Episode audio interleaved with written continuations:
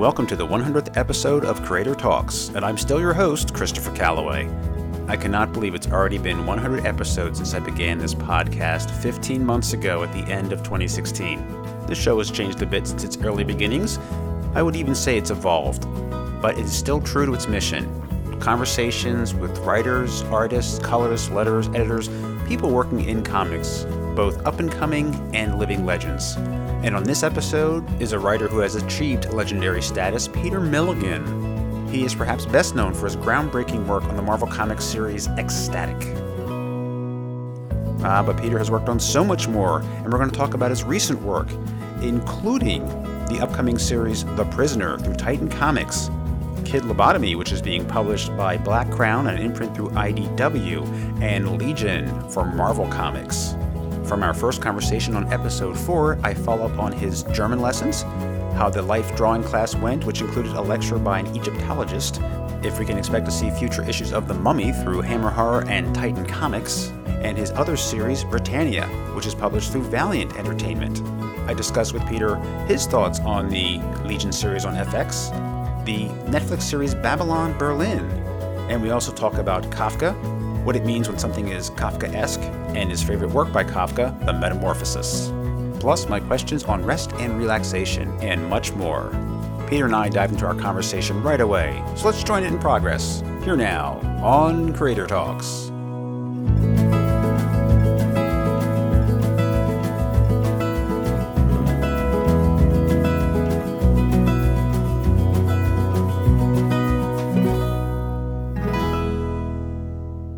Last time we spoke, I was working for Word of the Nerd. How could we forget that? working, I was contributing. I wasn't, I wasn't, you know, on the payroll or anything. But, but then I decided I'm going to do my own thing because uh, I just want to do the interviews, and I enjoy that part the most versus just writing reviews. And, uh, and you know, if I write reviews, people say, "Hey, review this," and I'm like, "Well, if I don't like it, I don't want to say anything bad. I just don't like to do that. So I'd rather say nothing. It's really difficult. Uh, is this being recorded, by the way? It is, but I won't use this. No, I mean, no, use whatever you want. Okay. I know that um, when I'm at a convention and um, someone says, "Can I show you my artwork?" I always say yes, on the proviso that if I think there's a real problem with it, I will be honest with you. And if you're happy with that, go ahead. But I guess it's the same when someone says, Can you review this? It is. You have to be expecting to get some criticism. I would want the criticism. When my books are reviewed, I always think that when someone gives them a, a very glowing, positive uh, review. They are this person is clearly amazingly astute, clever, well-read, and a well-rounded uh, individual. If it's a really bad individual, they're an idiot. and actually, I tend I tend to kind of then if it's obviously going to be a bad one, well, what's the point? I tend not to read them the people I speak to on the show are people that I like their work and I want to interview them. And if I haven't spoken to somebody yet, it doesn't mean I don't like their work. It just means that, well, I haven't gotten to them yet or they're not available. But that's just the way I like to do it. And I think it works out better for the guest who's happy to be on the show and it works out better for me who's happy to talk about it. And then people, when they listen to the show, well, they hear a good conversation. So I like to go about it that way. The last time we spoke, you were taking German lessons and you still are. So how's that going for you? Yeah, it's getting good, Duncan yeah, it's it's going good. It's going good. I mean, look, it's a uh, learning a language is a it's a marathon. It's not a sprint. At least it is with me, anyway. I think one has to uh, like the process, you know, and I do like the process. I like the shape of the language, I like the look of it, and the grammar of it. I have a Skype lesson uh, every week, sometimes twice a week, uh, with this uh, young lady from Germany, and she's really interesting. She's uh, Indian extraction. Her parents were born in uh, South India, and she was born in a Germany. So she has an interesting uh, of two different uh, cultures, and so she's really uh, interesting and pleasant person. Yeah, we go over stuff. We're reading through a Hemingway book at the moment in German, and you know we're talking about it in German, and it's it's a lot of fun, and it's almost like it's using a completely different part of your brain from the part of the brain hopefully the part of the brain you use for writing stories, for coming up with ideas. When you read, you're always thinking, hmm, can I use this? The idea is that it's kind of uh, targeting certain parts of uh, this brain in my skull which aren't lit up by all this other stuff. Have you put that to the test outside of class using your newly found German language skills? Yes, quite recently, my wife and I were in uh, in Vienna, and yeah, I could use my German then. There were some occasions when uh, it was useful, when we were in a restaurant and my wife just wanted a bit of something, and just that just that phrase, "I just have a small bit, please." Of cake, you know, and the idiom, just a small bit, please, kind of foxed this waiter, and I was able to come to the rescue with my um, near perfect German. By the way, it's not near perfect; it's a long way from near. well, you're trying, and it's great that you're working on a new skill because as we get older, we need to keep our brains sharp. You know, you just don't want to sit back and say, "Well, I'm done learning." That's that's crazy. You're never done learning. At least I hope no one's ever done learning. I'm not asking for sharp. I just don't want to be totally fucked. yeah, I hear you. I don't want to be working my way towards senility. I just want to be able to function well and, and find my glasses in the morning and all that stuff. well, I was what Gore Vidal called um, when he uh, came back from Italy to America. He said uh, he was coming back for the hospital years, and um, and uh, kind of I don't really want the hospital years. Yeah. You know, calling back to our last conversation too, I just wanted to follow up. You were going to have at the time we were talking. This was like late 2016, and you were working on the Mummy which was a Titan Hammer horror book, and you were going to go to a drawing class in London, and an Egyptologist was going to speak there. And that was going to be a podcast. Did that ever happen? I don't know about the podcast. The uh, the drawing class. It was fantastic. The two models were these women who, were part of them, Jason Atomic is a guy that arranges lots of these things. You can get see his stuff online. In fact, the photographs from the evening are online, uh, and they're fantastic. These women uh, uh, they are professional models and they dressed up in, in different. Sometimes they were mummies, sometimes they were, I don't know, the the queen of of Memphis, Egypt, or something, you know. And they they had different kind of costumes, and they were just amazing. They they get into these amazing uh, postures, and just be kind of like statue still for a long time, for long enough for me to draw a really shitty drawing.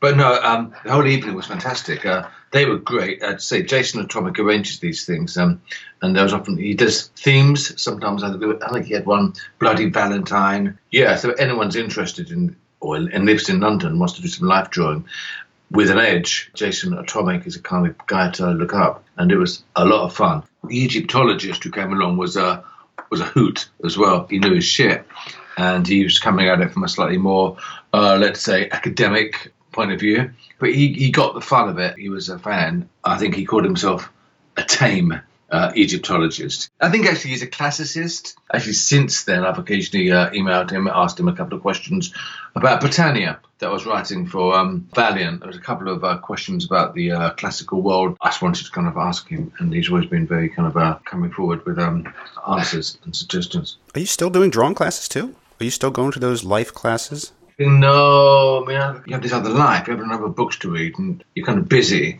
and then you're doing German, and then there's that drinking you've got to do. You've got to put some time aside for that. Actually, actually, that's a joke. Actually, my drinking is now pulled back a lot, and uh, when I drink, I really enjoy it, and it's kind of a pleasure. I drink every week, but um, not every day. I'm so suddenly we lurched into Alcoholics Anonymous territory, but uh, I used to have a, a, real thirst for it, and I have managed to kind of uh, quench that thirst a bit. That's very admirable. I have a thirst for it too, and I do try to curtail it. Depends on how much stress I'm under, but but with a lot of work to do and a couple of kids, it's hard to uh, find that time just to kick back and have a drink. I mean, you know, you got to be on your toes. you got to make sure someone's not crawling into something, or you know, you got to be alert. a beer, I think a beer or a small glass of whiskey on a Friday night, that's not going to hurt anyone.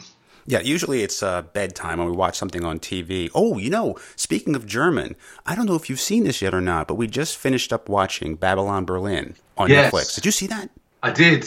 Oh, that was good. I really enjoyed it. I thought there was some times when the plot I thought they didn't quite put it all together at the end. Yeah, I just thought there were some interesting character points. I think it lost sight a bit of some of that kind of like uh, Berlin, the decadence of Berlin, and what was going on in Berlin. All that stuff which they kind of highlighted uh, at the beginning of the story. I thought they just they just lost sight of it a bit, and it became a bit plot heavy at the end.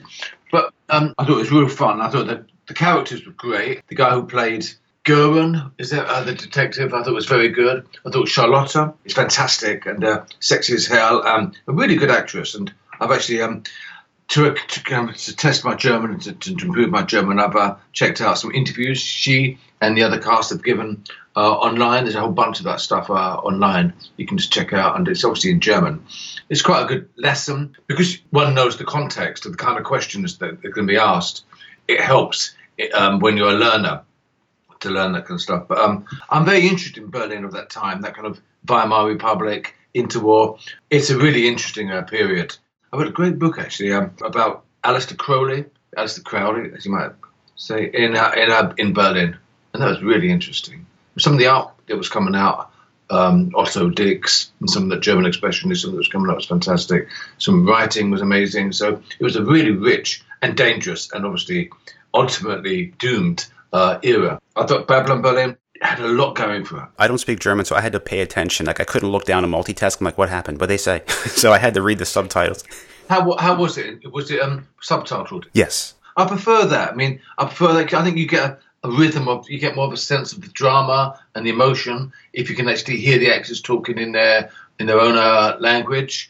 I much prefer that to a dubbed. Well, that was the option to, to, listen to a dub, but I said to my wife, I said, no, I'd rather hear it in the language. And she agreed because you don't get the emotion. It looks a little odd if it's dubbed, and I'd rather hear it in the language and read and then follow along. And eventually you start to pick up little things here and there, so you don't have to read everything. But, you know, we usually would skip the opening credits of a show because it's like, okay, we've seen it, let's move along. But that one is fantastic, so I always watch the opening credits all the way through.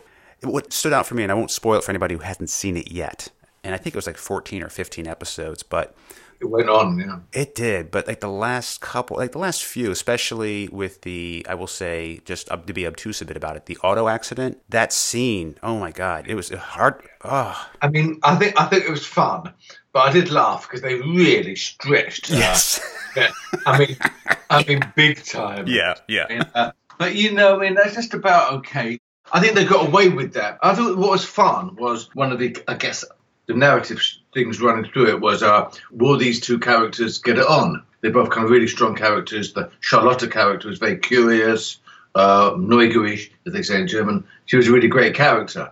And I like the fact they didn't shy away from the fact that when she had to, she was a prostitute. That was what was happening in that time. You were having normal young women working in an office during the day on the Friday and turn a few tricks. They actually had a, a particular name for these uh, girls who were like Friday night prostitutes. And obviously, it ain't fun, and it wasn't. It's not a laugh, and it wasn't sexy. It was horrific for them because these people were not didn't want to do it any more than lots of other prostitutes wanted to do it. But these were kind of uh, people who were forced by the circumstances of a destroyed uh, economy into doing this stuff. So I like the fact they didn't shy away from the, the dark and seamy side of her life. No, it was very good. I brought up Titan. That's the next project you're working on is The Prisoner. And when I saw that, it was like jumping out of my chair, fist pump. Oh my God, I got to get this. I love that series. I remember seeing it for the first time back in the 80s while I was in college. It was being shown on our local public television station, and probably because it was the 20th anniversary, and all things 60s at that time in the 80s was in vogue again. You know, the music, television shows, the Avengers were back on television, the original Avengers. And I watched the whole series, and I haven't seen it since, unfortunately. I haven't had a chance to go back and watch it again. And it's a series that uh, one can look at more than once because it is so, uh, you know, it doesn't give of itself uh, lightly. It's quite surreal and there's lots of secrets in there. It's not something which, once you've seen it once, you've got it. Yeah, especially the ending. Absolutely. If indeed it was an ending, it was fun to be able to do a comic of it. What I'm not trying to do is doing another prisoner exactly like uh, they did in the 60s, because there's no point. Because uh, how they handled it in the 60s, what they did was so fantastic, and it was a, a particular kind of voice, born from a particular kind of time. And I think it would have been like death to have just tried to ape it completely. Rather, I've tried to do a story that's more contemporary, dealing with hopefully more contemporary issues. Also, I was interested in um, interested in like the number six characters or the McGoohan character. He was a secret agent, we presume. That's why he was dragged in. So I was quite interested in exploring, at least at the beginning, about my uh, take on it. That side of things, the kind of the Secret Service side of things. I'm quite a fan of uh, John le Carre and these kind of novels the Spy Who Came In From the Cold, fantastic spy novels. I don't know if you know them well. But um, yeah, to try to explore that side of the prisoner for a bit before we get into too much uh, madness and surreal stuff. Yeah, I guess it would be hard to kind of go back and do a 60s version of it, although a lot of those elements appealed to me about the show but it may lose people who are not familiar with it. I think for younger audiences, they might not get that and it would kind of lose them. And you don't have much time to get someone's attention anymore, be it TV or even comic books. That first issue has to grab someone, otherwise, they move on. So a fresh take on it is a good idea, but you will work in, I would think, some of the elements of the seaside village. Yes, without having to issue a spoiler, we will see the village and we will see the rovers, you know, 100%. We'll know a bit more about some of the people who will eventually find themselves in the village and the reason why they're there, or perhaps for slightly more clear reasons, uh, but things become very murky. And look, there will eventually be a lot of weirdness. There will eventually be a lot of surreal stuff in there, but hopefully its slant is slightly different, its take is slightly different, but it is very much the prisoner. Is it going to address some of the themes that the original show addressed? For example, number six being a uh, case of individualism against the collectivism of number two in the village people there. The village people. that sounded great. that comes up. Yeah, that comes. Yeah, that comes up, but um, it's not central. I think perhaps more is the whole idea of identity. Who am I? Was a key question, uh, which was very relevant in the '60s. It was the generation who took drugs and said, "Okay, what am I? What, is, what am I? I'm not my dad. I'm not this." Uh, so I think that those questions, which the, which the prisoner asked, were very relevant to the time in which it was, the, you know, the, the context in which it was uh, born. And I think our context is slightly different. I think it's more about what do I believe in, what is worth anything, what is this. So I think it's more about it's questioning, perhaps questioning not only yourself but questioning everything, questioning why do you do something, questioning what is this, what is freedom, what is peace. So there's there are it deals with some big questions for sure, but not exactly uh, the same questions that the uh, original prisoner uh, dealt with. And your artist on the book is Colin Lorimer. Beautiful work from what I've seen of the sample pages. And he also has done storyboards for film. So for something that was a television show, I can't think of a better artist to have on the book. You always team up with good people. I think, look, there's some stuff I haven't seen yet. Uh, what made The Prisoner really interesting visually, I think, was that juxtaposition of the ordinary with the extraordinary. Um, you know, he had this, what it looks like it's a, a kind of a, a 50s holiday village in kind of like, and this beach furniture and these blazers, you know, which is very kind of like ordinary in its own kind of way, but with a slight twist becomes extraordinary. So I like the fact that our artist um, has a very good grip of the ordinary, which I think makes the extraordinary more extraordinary. And that book's coming out March, April? I should know. I didn't write it down. I don't know. I, t- I kind of lose sight of this stuff because I kind of get, um, I just do it and they tell me. Well, I'm certainly looking forward to that. And it's timed with 50 years. It's the 50th anniversary of The Prisoner, which is, my God, so hard to believe. And they're also, they being um, Titan, is releasing a special edition. I know you're not connected with this, but perhaps you've seen this. The uh, Jack Kirby and Gil Kane unpublished. Yeah, you probably know more about that than I do, but I know of it. It's a good wheeze, you know. I, I, mean, I think it's more about just a thing in and of itself rather than trying to uh, push our book. I think they're two different um, aspects of the same homage to the prisoner. I have a Kirby Collector magazine somewhere that published the pencil pages that Kirby did of that unpublished comic book, The Prisoner. And oh man, what could have been. I wish that had happened. It's the idea of Kirby and The Prisoner is just such a mad but brilliant uh, notion. Now, will there be elements, one could say, Kafka esque takes in The Prisoner? Ish, yes. Um, but um, of course, I've just been writing a book, Kid Lobotomy, where the Kafka esque uh, side to things is very overt. Uh, so I'm not going to be overtly uh, quoting uh, Kafka in The Prisoner. It's less Kafkaesque than the original one. In the original one, what makes it really Kafkaesque is, or trial like, is that uh, number six doesn't know why he's there. It's like he doesn't know what he's guilty of. That is quintessentially uh, Kafkaesque. In this one, our character has a bit more clarity about why he's there. But then the reason he thought he was there turns out to be slightly more complicated and more muddy and more to do with um, what the themes of the story are. So, sure, but I think there are Kafkaesque elements, but it's more buried. Now, I've heard that term used a lot Kafka, Kafka esque. People often use it very wrongly, and I think it should be used in specific occasions. As I said, when someone is being charged with something, is being tried for something, and they do not know what crime they've committed. That is the essence of what Kafkaesque is. Well, I heard it used so much, and there are very overt elements in Kid Lobotomy that we're going to talk about in a moment.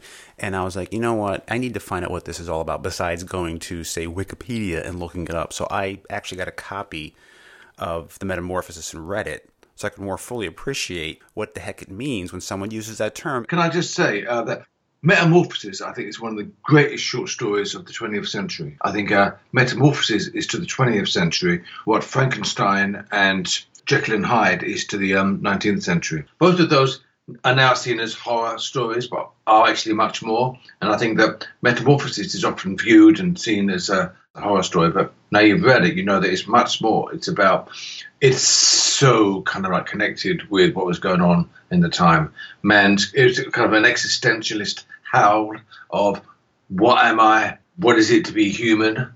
What is it to be inhuman? I mean, I think I think it's just so fantastic for a long time, I really, really had a, a big thing for Kafka, which is one reason why I wanted to get as much of uh, that stuff into a Kid Lobotomy. Is the German helping read Kafka? Because I know that a lot of times when books are translated into English, something is missed. You cannot recapture the meaning and the rhythm of the original language. So, have you read it in German now, and do you see it differently? Kafka is really hard to read for a learner because he uses lots of um, uh, altmodisches uh, Wörter. They use lots of uh, words which are really not used anymore. So, but what I do do is I, I read it with the translation next to it, so I can read and get the rhythm of it, and then have a bit of help from the translation.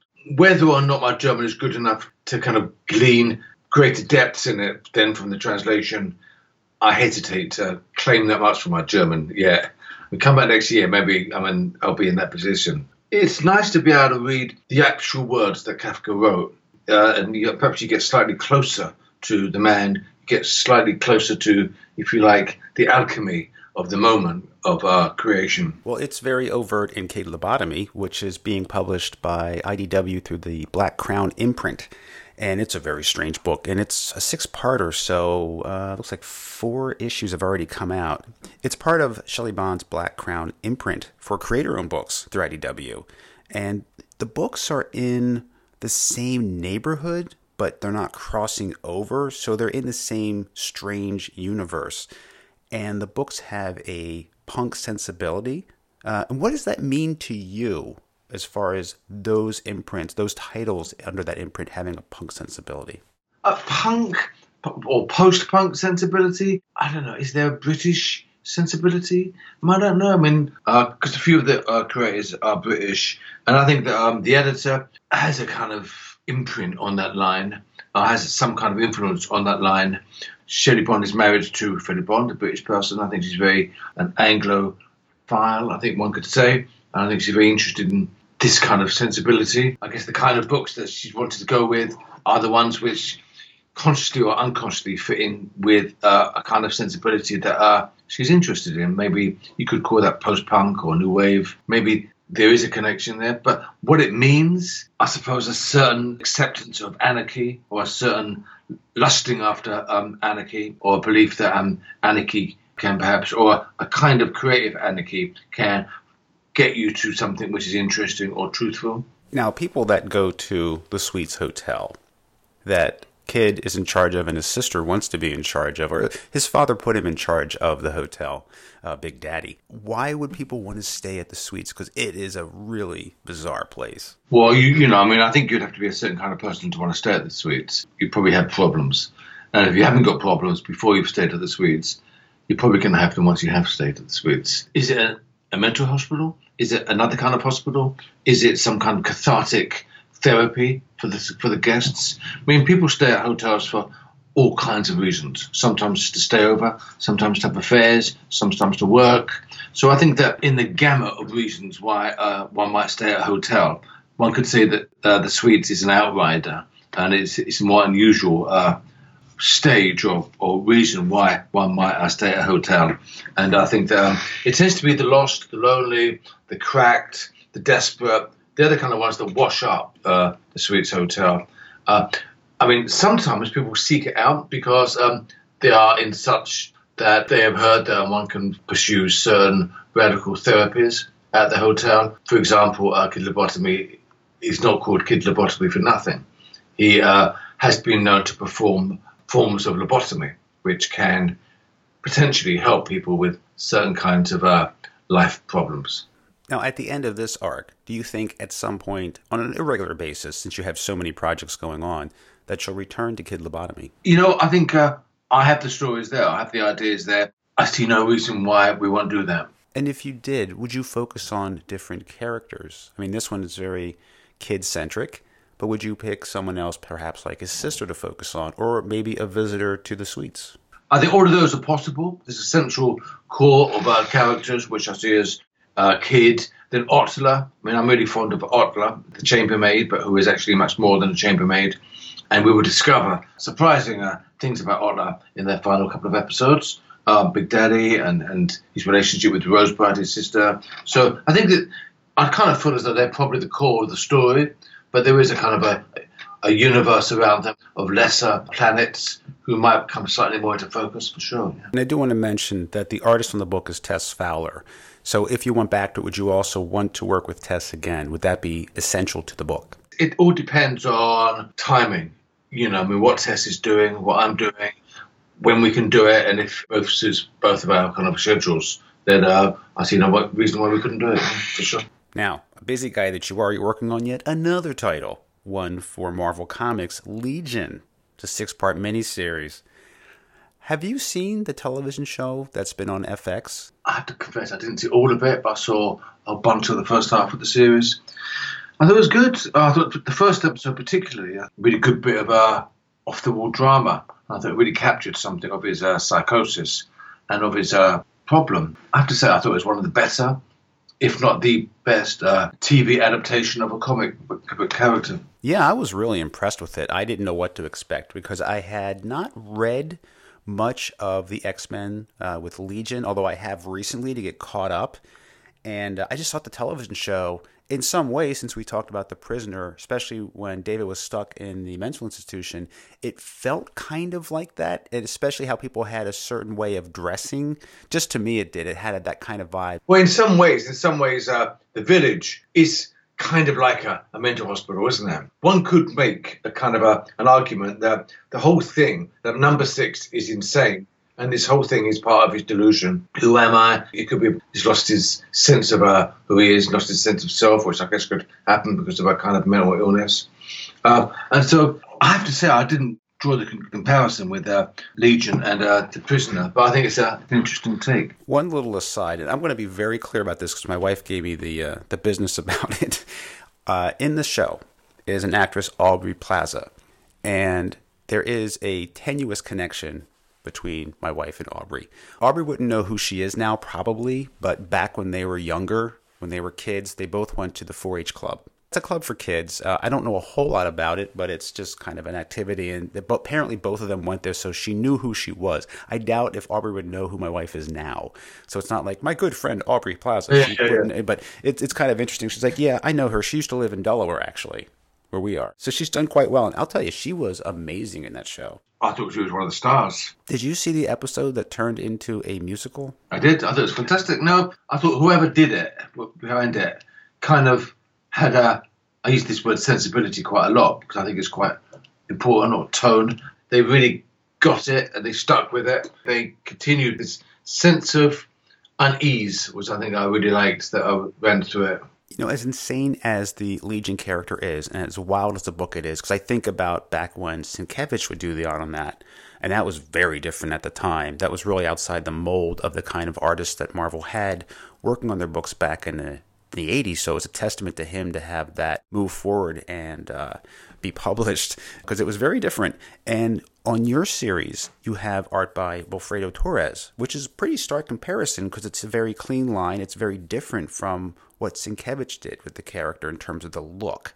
So it was a bold choice, and I like it. I really do because I like his work. For the same reasons that I was talking about um, the artist on The Prisoner, which uh, I think when you're exploring extraordinary uh, vistas uh, and worlds and uh, mental states, I think it's quite interesting to have a to have a character that can really nail down that the everyday And I think it's quite interesting to have like a character that's really drawing the everyday and really kind of getting real character and real place, but twisting that a bit so it becomes mad. Think of it, obviously he's a genius, it's fantastic, but it seems that everything he does is kind of like crazy and mad and pushed and, and broken up and deconstructive. But I quite liked the fact this felt quite clean and felt almost like normal, but all this abnormal stuff is happening. I think it helps the reader in many cases if you have a book that goes into the bizarre and the abnormal, but the art is not bizarre and abnormal. That way, there's something to connect with to kind of get you to that point where you accept and can understand more of the bizarre and the abnormal. It doesn't like put you off right away because it's just too too different. I think so. I think it's a kind of uh, it's like a gateway into it. Also, it just gets a bit of humanity. Hopefully, it helps to get a little bit of humanity across. And and yeah, I think otherwise it's just a, a weird fest. And I think that that could be fun, but can get a bit uh, wearisome after a while. Yeah, and it's a very acquired taste. It might speak to a much smaller audience if it were approached that way versus making it more accessible through the art. Now, you have um, a lot of books going on, and they're limited series, and you've done many of those as of late. You're going to be going back to uh, the Valiant series, Britannia, at some point? We have another one coming up. We have the third in that kind of a. What I like about Britannia is it's it's kind of like an ongoing, but it's an ongoing as and when I have a story that I want to write about it. So uh, we did the first one, and people responded to that well. So we did another one because I had another idea and they really liked that idea. And I've, I've just written a, a, third one. We're just doing some finishing touches too. And I quite like that it's kind of like a very stretched out, ongoing, as and when we want to do another one. I feel as though those characters are there. And after this third mini series, which is only four episodes each storyline, uh, after this third one, I feel as though there's every chance we'll do a fourth one. If I want to do another one, if I have the right idea, if they're still into it. So I quite like that slightly loose arrangement. Well, it sold very well for Valiant. And it's very different from their other books, too. So you don't have to read any other Valiant books, although I'm sure they want you to, but you don't have to to, to read Britannia. No, I think that's what's quite attractive about Valiant anyway. I think they make some bold choices. And it's they kind of like, you know, where they position themselves in the market or, or in the comic book uh, world. And I think it's quite interesting that the kind of characters they have and the kind of uh, stories they run. I think that quite a few of them are quite difficult to kind of exactly pinpoint. Is that a Valiant type of book? I think I'm not quite sure what a Valiant type of book is, and I think that's what makes them quite an interesting um, company. And um, what we talked about earlier, the Mummy. Do you think you'll go back to that at some point and do another arc? Well, you know, I'd quite like to. I mean, I, we did it, and then as we were finishing, I think that there were some changes at uh, Hammer, the part of Hammer which uh, which dealt with the comics. I think there was a management buyout, so I think there are a lot of changes there. So I'm not quite sure what their position is there. I mean, the trick is always is how do you tell a, a Mummy story that doesn't just go over the same old tropes that I have to say almost every single film does. The Brendan Fraser movie, uh, I guess Mummy as Raiders of the Lost Ark but kind of like okay, you do see that once, but you don't see it again and again. So I guess the trick with an, an archetype or one of those horror archetypes like the mummy is mummy is how do you tell a story from a different angle that has this telling something different or exploring something different. And I think that our little story um, did. I think it had slightly more of a body shock uh, take on uh, the mummy. It tried to say something different about it, and I think uh, that's the only uh, reason for doing another one. Uh, if I have another idea which is saying something different again about the mummy and is interesting enough to do and to read. Well, I hope there is, and I look forward to it. And I know that Hammer's still doing some work uh, with the comics because Captain Kronos just wrapped up, uh, I think last month. So, and I enjoyed that very much. So, hopefully, you know, they're still going to be doing some. Most of the runs that you've worked on lately have been miniseries, and you used to do longer form books, but as of late, miniseries. And does that work better for you? the miniseries. That's the way most books are published now, anyways, miniseries and arcs. But for you, with your variety of interests, it just depends on what kind of character, what kind of story it is, and and the opportunities. But I think in some ways, I do, when I think of an idea, I do tend to think in terms of finite stories.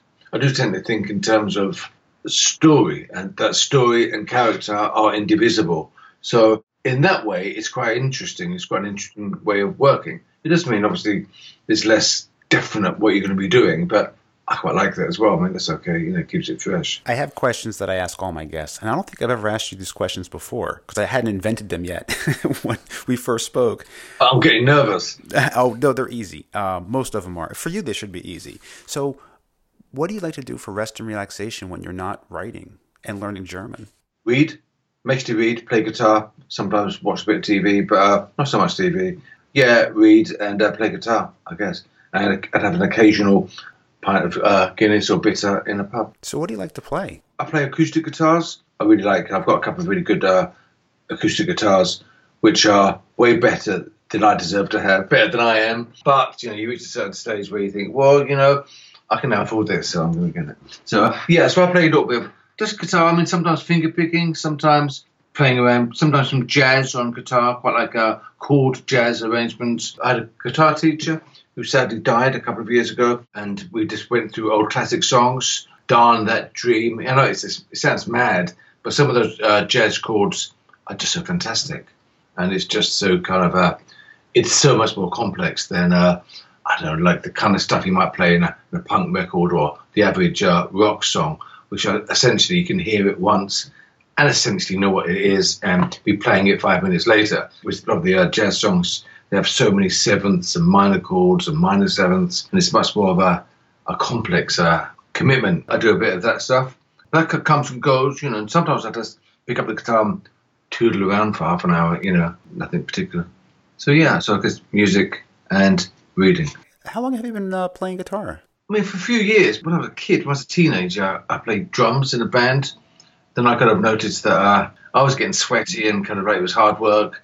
The guitarist and the singer were looking quite cool and standing up front, and and the girls were looking at them, you know. So I, I shifted, so I shifted my mediocrity from drums to guitar, and I was fairly mediocre, but I could play rhythm guitar okay, and I could sing a bit, and uh, well, whether I can sing a bit is a moot point. When I had my guitar teacher, I sang a couple of songs for him, and uh, I asked him, "So, uh, Nick, what do you think of my uh, voice?" Be honest. He says, "Well, it's interesting." Oh.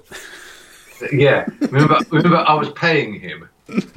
the best he come up with is, was interesting. So I think we can safely assume it's pretty shit, you know. Now you talked about reading, and uh, I try to get some reading done too. I mean, obviously I have these piles of comics I have to read, and I want to read. That's fine, you know. I put ones on my list I want to read, and I've been trying to do more reading. And you know, like I mentioned earlier, to learn more about Kafka, I, I read Metamorphosis, and I know that uh, Dynamite has a James Bond graphic novel coming out, Casino Royale, and not based on the movies. So I picked up a copy of Casino Royale from eBay, an old copy, and read it because I wanted to read the original. And this is not like the kind of Bond in the movies. This is very different. This is set back in the 50s. So, for the Fleming novels. Yes.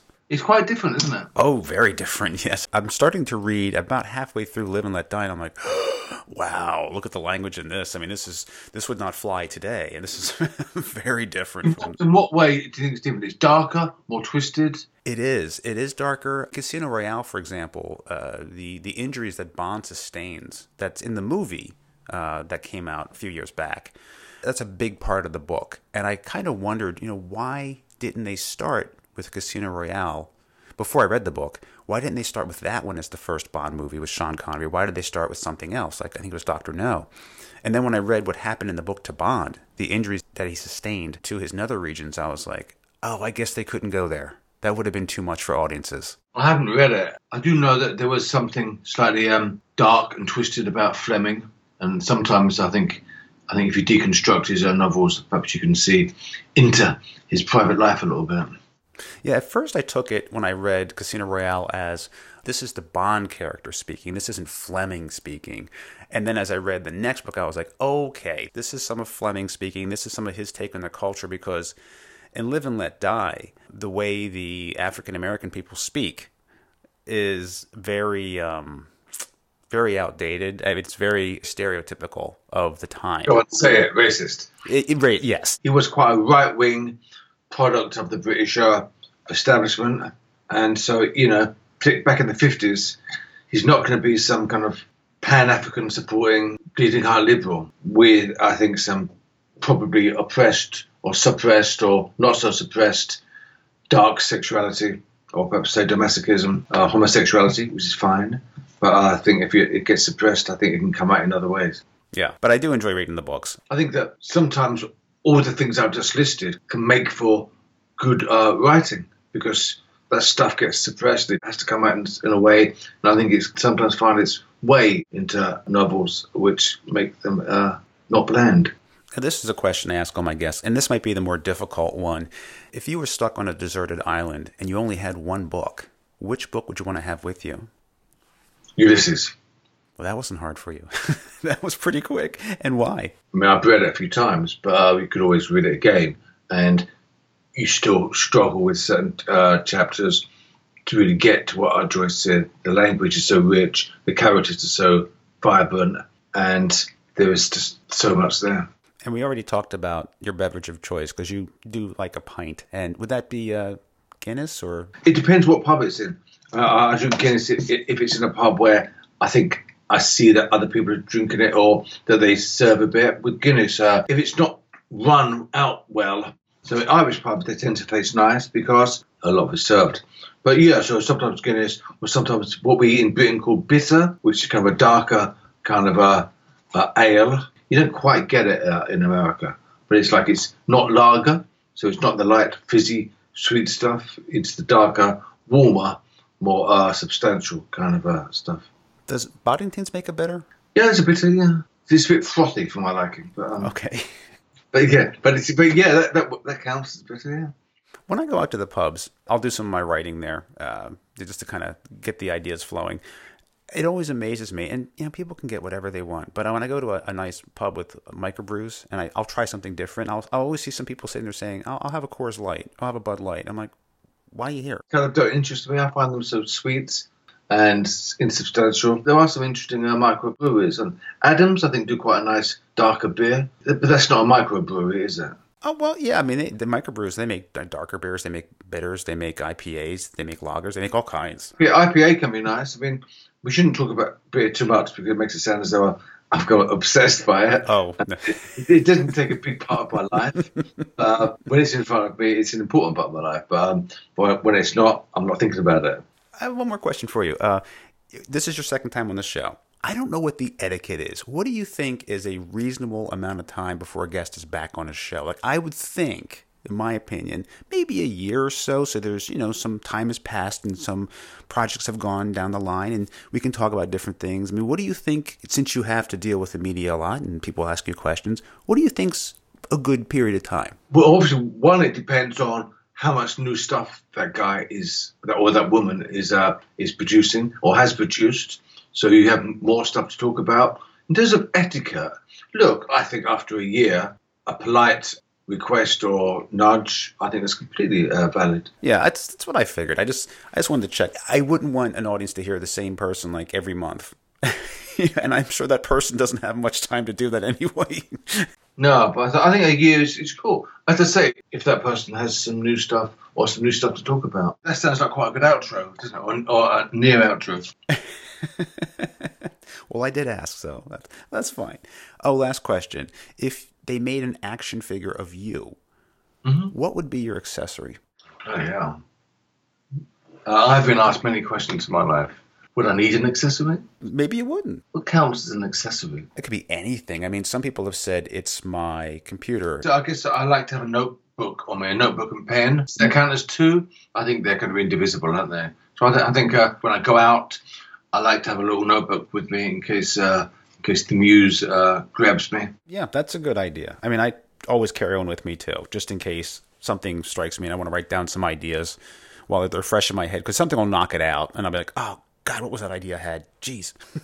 yeah, really. Do you have any conventions planned to attend stateside? Not stateside, but my next my next convention is beginning of March in uh in Dunfermline, Scotland. This is a small convention by uh, the Little Shop of Horrors. I'm quite looking forward to that. But uh, in the States, I've got nothing planned at the moment, but that could change. You know, it does change. Uh, I know you've been to New York Comic Con, I believe. Last year, isn't it? I'm a little intimidated by that. How was it last year? I heard it was insane. Yeah, I think insane is completely right. It was fucking lot of people.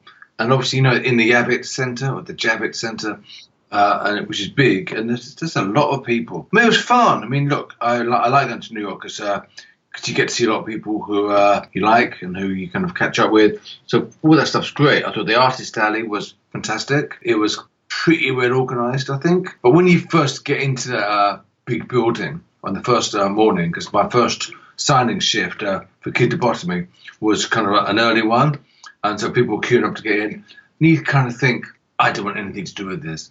There were just so many people. I mean, luckily we managed to sneak in some kind of a back way, you know, some kind of professional's uh, way. But uh, it was just, just so crowded, which is obviously, I guess, the idea. They wanted to be as crowded as possible. It was insane, but no more insane than you expected to be. And they'll keep getting more insane as more and more people get into comics and going to conventions as it becomes more and more mainstream because frankly it already is. I mean thanks to the movies especially it's more mainstream. So at some point i guess there'll have to be some kind of adjustments or modifications made to how conventions are run the ones that are really big anyway. Yeah i mean some ways some ways i miss that it's slightly less counterculture than it used to be. It's not just weirdos and strange people on the kind of like the the outer limits of our, our culture there are a lot of people that just like movies come along or just just like Marvel films or or this film. I mean, I, I find that less interesting. I find that a less interesting aspect of uh, conventions. But look, what can you do? You can't hold back time. No. Peter, it's been great catching up with you. It's been too long, but we'll catch up again another year or so. And thank you so much for being on Creator Talks. It's been great, and uh, I look forward uh, to the next time. Always a pleasure talking to Peter Milligan. He's a really smart guy, well read, and I learned a lot just talking to him, so it's, it's great conversation. I hope you enjoyed it too. Coming up next week, Stephanie Cannon. Stephanie is an up and coming writer. She is working on several books at the moment. Her most recent work includes a contribution to a comic book anthology, a comic anthology of body ailments that was successfully funded through a Kickstarter campaign. And it includes works by former guests Chris Sebela, Ram V, Erica Schultz. So I'm really looking forward to reading that when I get a copy of it. But Stephanie first popped up on my radar when I read that she was a finalist in the Ghost City competition in 2017. She did a one page story called Boot Hill with incredible art by Yavi Lapara, and she has a comic book coming out called Bandera with art by David Mims, who is doing the art on Scrimshaw through Alterna Comics. And she's planning another story with Francesco La Quinta. So everyone she's working with, the artists are fantastic. So I'm really looking forward to seeing more of her work, and we're going to talk about that work and about her in my next episode. Please join us. Thank you for joining me for Creator Talks this week. The show is available on iTunes, Stitcher, Google Play, YouTube, and also on Amazon Echo and Dot devices. Just say, Alexa, play podcast Creator Talks to hear the latest episode. In addition, you can listen to the show and follow it through Podbean. Your feedback is greatly appreciated, so please rate and review on iTunes if you like the show or an episode that you heard. Your ratings and reviews go a long way to helping the show, and I can't thank you enough for taking a bit of time to do that. For your convenience, in the show notes of each podcast, I have a link to my iTunes page where you can rate and review the show and see the entire list of shows available. If you haven't heard them all, take a look through. There are living legends and up and coming comic creators. Tell family and friends who like comics and comic book creators about the show. And to subscribe. The content is free.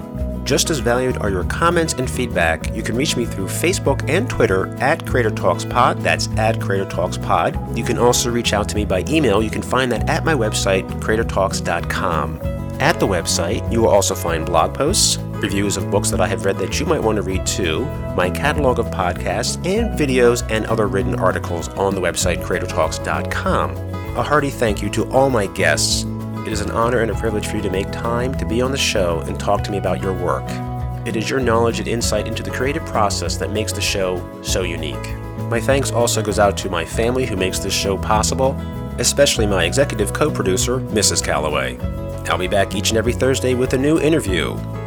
For Creator Talks, I'm your host, Christopher Calloway. Until next time.